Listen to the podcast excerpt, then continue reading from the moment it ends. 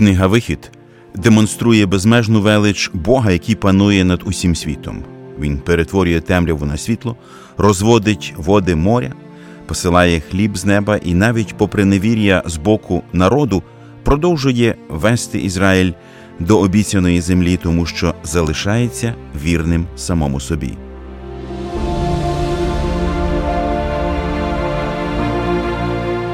Ви слухаєте подкаст «Вивчаємо Біблію разом».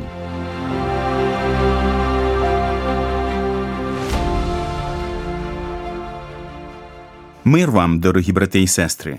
Ми з вами знову відкриваємо книгу «Вихід», щоб дослідити її і наповнити свої серця важливими духовними істинами. Вас вітають Олександр Чмут і Ростислав Бабенко. Сьогодні перед нами 7-й розділ. В ньому описаний початок 9 божих кар для Єгипту. А в першій частині ми знову почуємо про особливе доручення, яке Бог дає Мойсеєві та Ааронові. Вони мають вивести Божий народ з Єгипту. Нам з вами, брати і сестри, також потрібно пам'ятати про своє доручення, тому що ми з вами також покликані виконувати Божу волю в цьому світі. Ми покликані передавати людям Боже Слово і розповідати про можливість звільнення від гріха. А разом з нами і вами цей розділ досліджує Віталій Мар'яш, вчитель Біблії в Київській богословській семінарії. Помолимося на початку. Милосердний Боже, приходимо до Тебе з вірою, з вдячністю, що Ти демонструєш свою присутність своєму народові через великі справи, через великі діла. І зараз ми приходимо до Тебе і просимо благословення, просимо Твоєї мудрості, щоб глибше і глибше пізнавати Твою істину в чудовій книзі, книзі Виходу. І ми, Господи, бачимо, що і віримо, що Ти той самий Бог, який рятував своїх дітей задовго до нашого народження і існування. І зараз в Ісусі Христі ми бачимо продовження Твоїх великих справ. Ти все той же Бог, який спасає і рятує своїх дітей. І ми віддаємо хвалу, славу, честь такому великому, доброму, люблячому Богові. В ім'я Христа ми славимо Тебе і хвалимо. Амінь.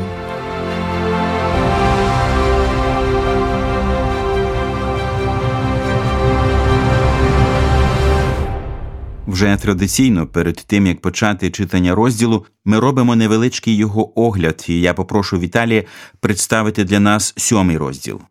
7-й розділ розпочинається з короткого повторення місії, яка чекає Мойсея і Аарона, перших 7 віршів. Потім Бог закликає продемонструвати знака з перетворенням посуху Мойсея.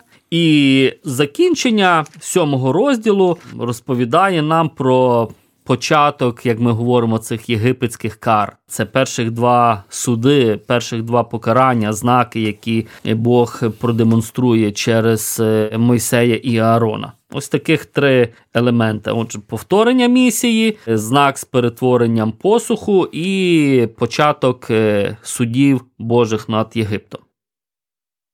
Далі ми прочитаємо перших 7 віршів 7-го розділу.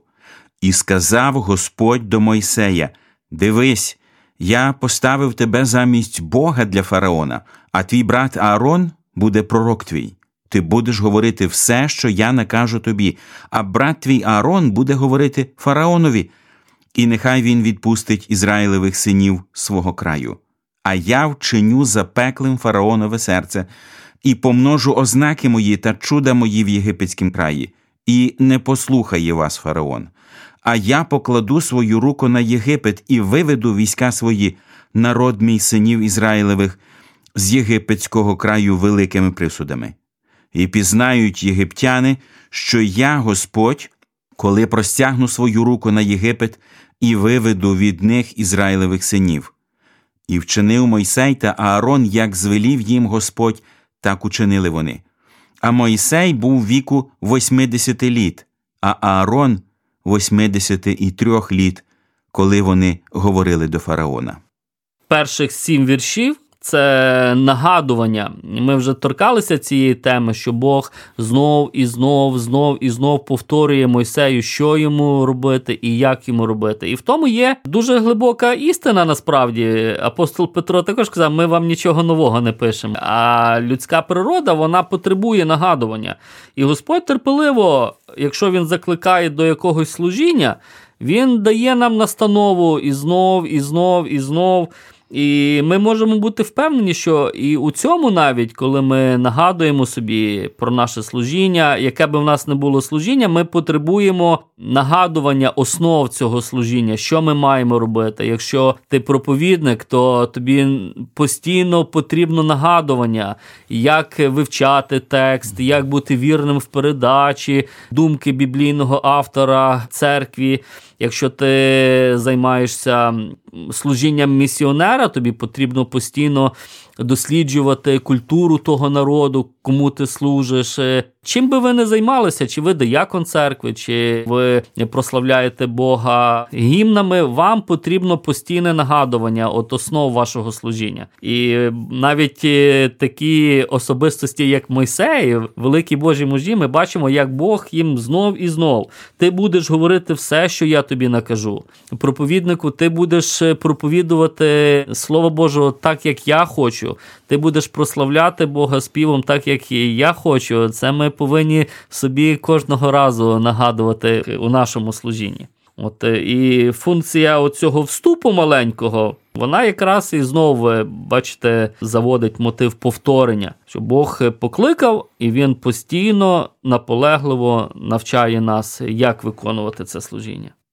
Вже вкотре ми читаємо, що Господь наказує Мойсеєві йти до фараона і говорити з ним. І я хотів звернути особливу увагу на те, що саме Бог заповідав Мойсеєві передати Ааронові, а той, в свою чергу, фараонові. В другому вірші написано «Передай все, що я накажу тобі», сказав Бог. Це дуже важливий момент. Ми теж маємо говорити цьому світові все, що нам наказав Бог. Не можна говорити лише частину якоїсь істини, а іншу неприємну частину не говорити, бо це, мовляв, людей може поранити або відкинути. Бог не навчає нас догоджати цьому світові. Бог не хоче, щоб ми інтерпретували Божі слова на свій лад. Потрібно казати те, що хоче Бог. Тому що в інакшому разі Бог не зможе діяти через церкву, якщо вона почне вибирати, що казати, а що не казати, або як казати. В такому разі Бог не зможе діяти через своїх служителів. Друже мій, дозволь запитати тебе, чи готовий ти особисто виконувати все, що написано в Божому Слові?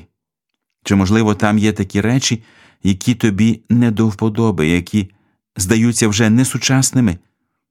Якщо приходять такі думки, нагадуй собі 2 вірш 7 розділу книги «Вихід». Ти будеш говорити все, що я накажу тобі.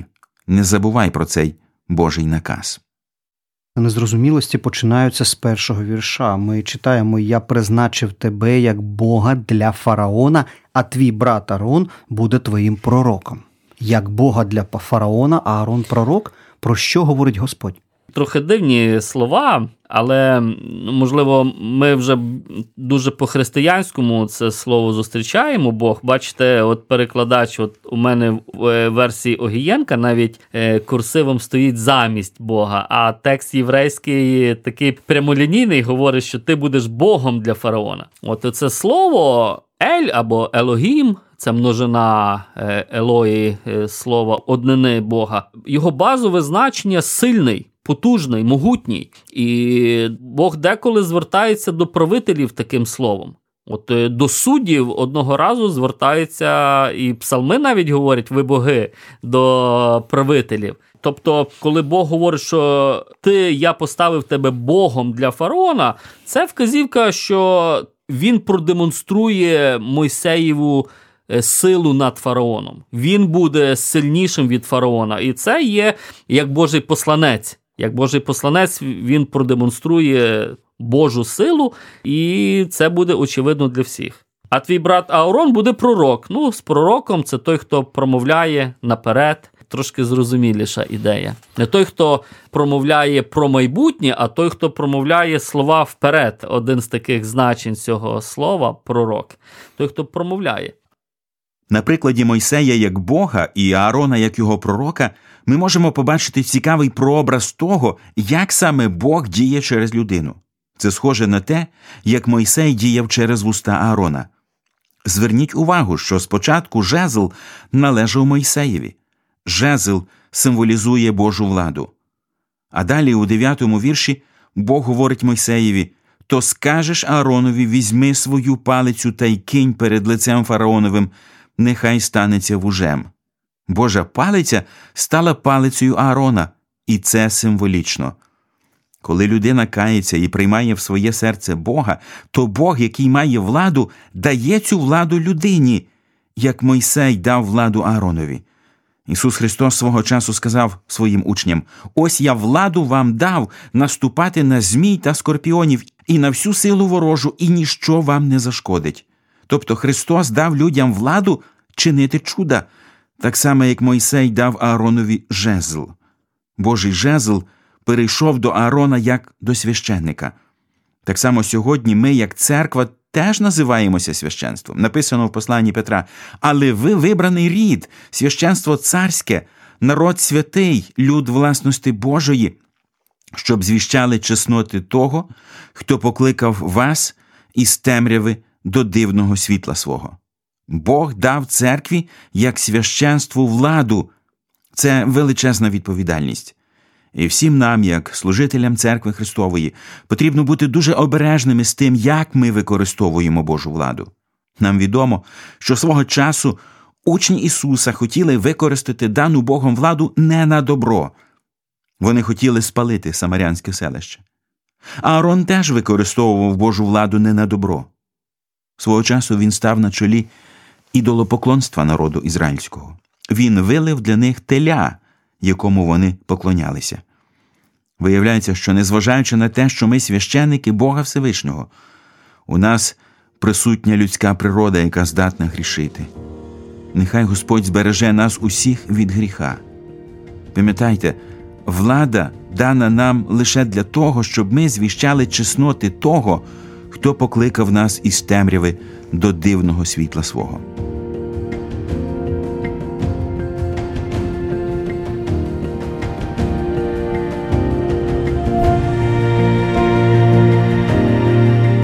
Біблія – найкраща інструкція і застосування життєвих навиків.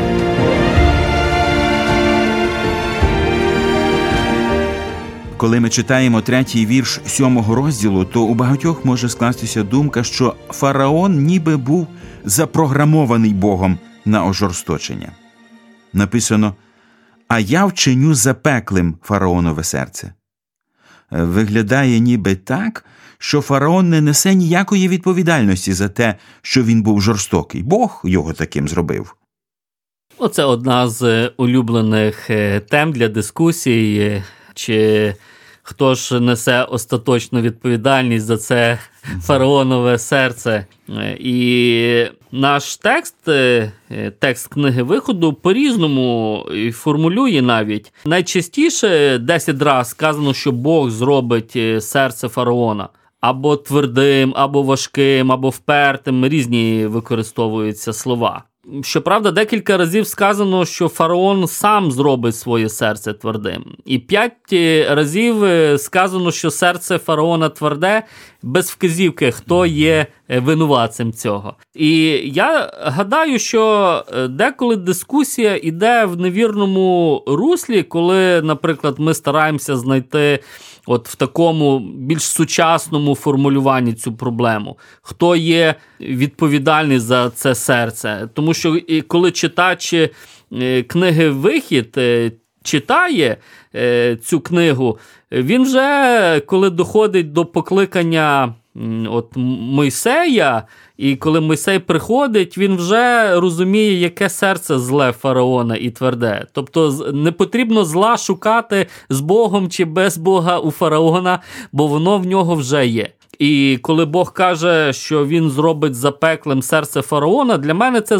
звучить скоріше, як це вже Божий суд над фараоном відбувається, ніж питання для розглядання причини, хто викликає то зло. Бог звершує, він почав свої суди робити, а фараон протягом десятилітті демонстрував це зло і запеклість свого серця. Так що читач книги «Вихід» не повинен навіть задумуватись про те, звідки то зло. Воно вже.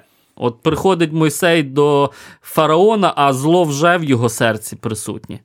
Четвертий вірш теж не зовсім зрозумілий. «І не послухає вас фараон, а я покладу свою руку на Єгипет». Тобто Бог покликав Мойсея звільнити Ізраїль з рабства. Але при цьому Бог каже, що буде чинити запеклий опір фараон. І тут незрозуміло, якщо труднощі, які виникають в нашому житті, це зачинені двері, чи це можливість проявити свою віру? Довіру Богу. Як це зрозуміти? Для Мойсея це було більш очевидніше, тому що Бог сам сказав, що будуть оті закриті двері, так би мовити, що не відразу фараон послухає. В нашому житті, звісно, складніше. І тут такої кінцевої відповіді немає. Ми повинні тут же покладатися на багато інших чинників. На внутрішній голос, поради досвідчених християн, на відповідь церкви, на обставини. Але остаточний в таких випадках, питаннях служіння, не в питаннях добра і зла. Тут ми повинні завжди слідувати Божому Слову. Але в питання особистого вибору, куди йти у служінні, куди направляти свої зусилля, тут вже потрібно багато, так би мовити, додаткових приймати до уваги факторів. Ось і молитва, читання Божого Слова, прислуховування до обставин, до зрілих християн, церкви, голосу церкви тут будуть нам поводарем у цьому. Отже, на Мойсея та Аарона чекала невдача, про яку, до речі, і попереджав їх Господь. В 4-му вірші, який ми вже розглядали, написано «І не послухає вас фараон, а я покладу свою руку на Єгипет і виведу війська свої, народ мій синів Ізраїлевих, з єгипетського краю великими присудами. І пізнають єгиптяни, що я Господь, коли простягну свою руку на Єгипет і виведу від них Ізраїлевих синів». Це говорить про те, що сучасний світ, як і колись фараон, не налаштований слухати послідовників Христа. Просто так своїх рабів цей світ не відпускає. І насправді це досить драматичний процес, коли людина залишає цей світ і входить на Божу територію. Це ніколи не відбувається безболісно. Бог говорить, що вихід євреїв буде супроводжуватися карами. І ці кари були свідченням не лише для єгиптян. Вони були свідченням також і для євреїв. Цими судами Бог показує, що ми, як люди, самі не можемо вплинути на фараона. Мойсей і Аарон, як люди, нічого не могли зробити, якби не втручання Боже.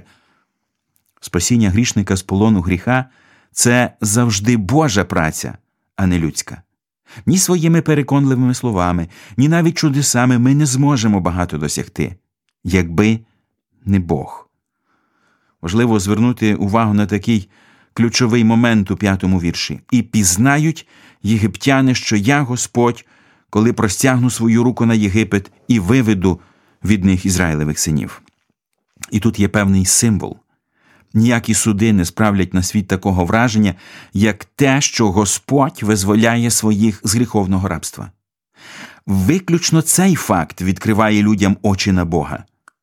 Коли ми, як люди Божі, виходимо з цього світу, коли Бог виводить нас, можливо, через труднощі і переживання, через різноманітні негаразди, то це велике свідчення для світу. Коли ми бачимо, як людина звільняється від наркоманії, від п'янства, від розпусти, як вона стає абсолютно вільною, лише тоді очі людей відкриваються на те, що є Господь. Але ось саме цей вихід з гріховного Єгипту завжди супроводжується стражданнями і негараздами. Люди виходять з світу через переживання і невдачі. Хтось, можливо, через смерть ближніх, Хтось через хворобу, хтось, знову ж таки, через залежність. Пригадайте своє навернення до Христа. У когось був жорстокий чоловік, він знущався, пиячив, і ви побігли в церкву. Хтось прийшов після розлучення, хтось залишився самотнім, хтось не міг справитися з депресією і мало не закінчив життя самогубством. Але сьогодні ви в церкві. Ваш вихід з світу супроводжувався трагедією, так само, як вихід євреїв з Єгипту. Бог використовує різні негаразди для того, щоб вивести нас, і таким чином Він засвідчує свою могутність для цього світу.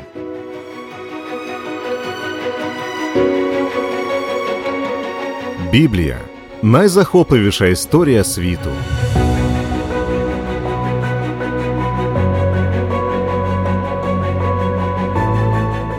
Перша частина 7 розділу завершується словами: «І вчинив Мойсей та Аарон, як звелів їм Господь, так учинили вони.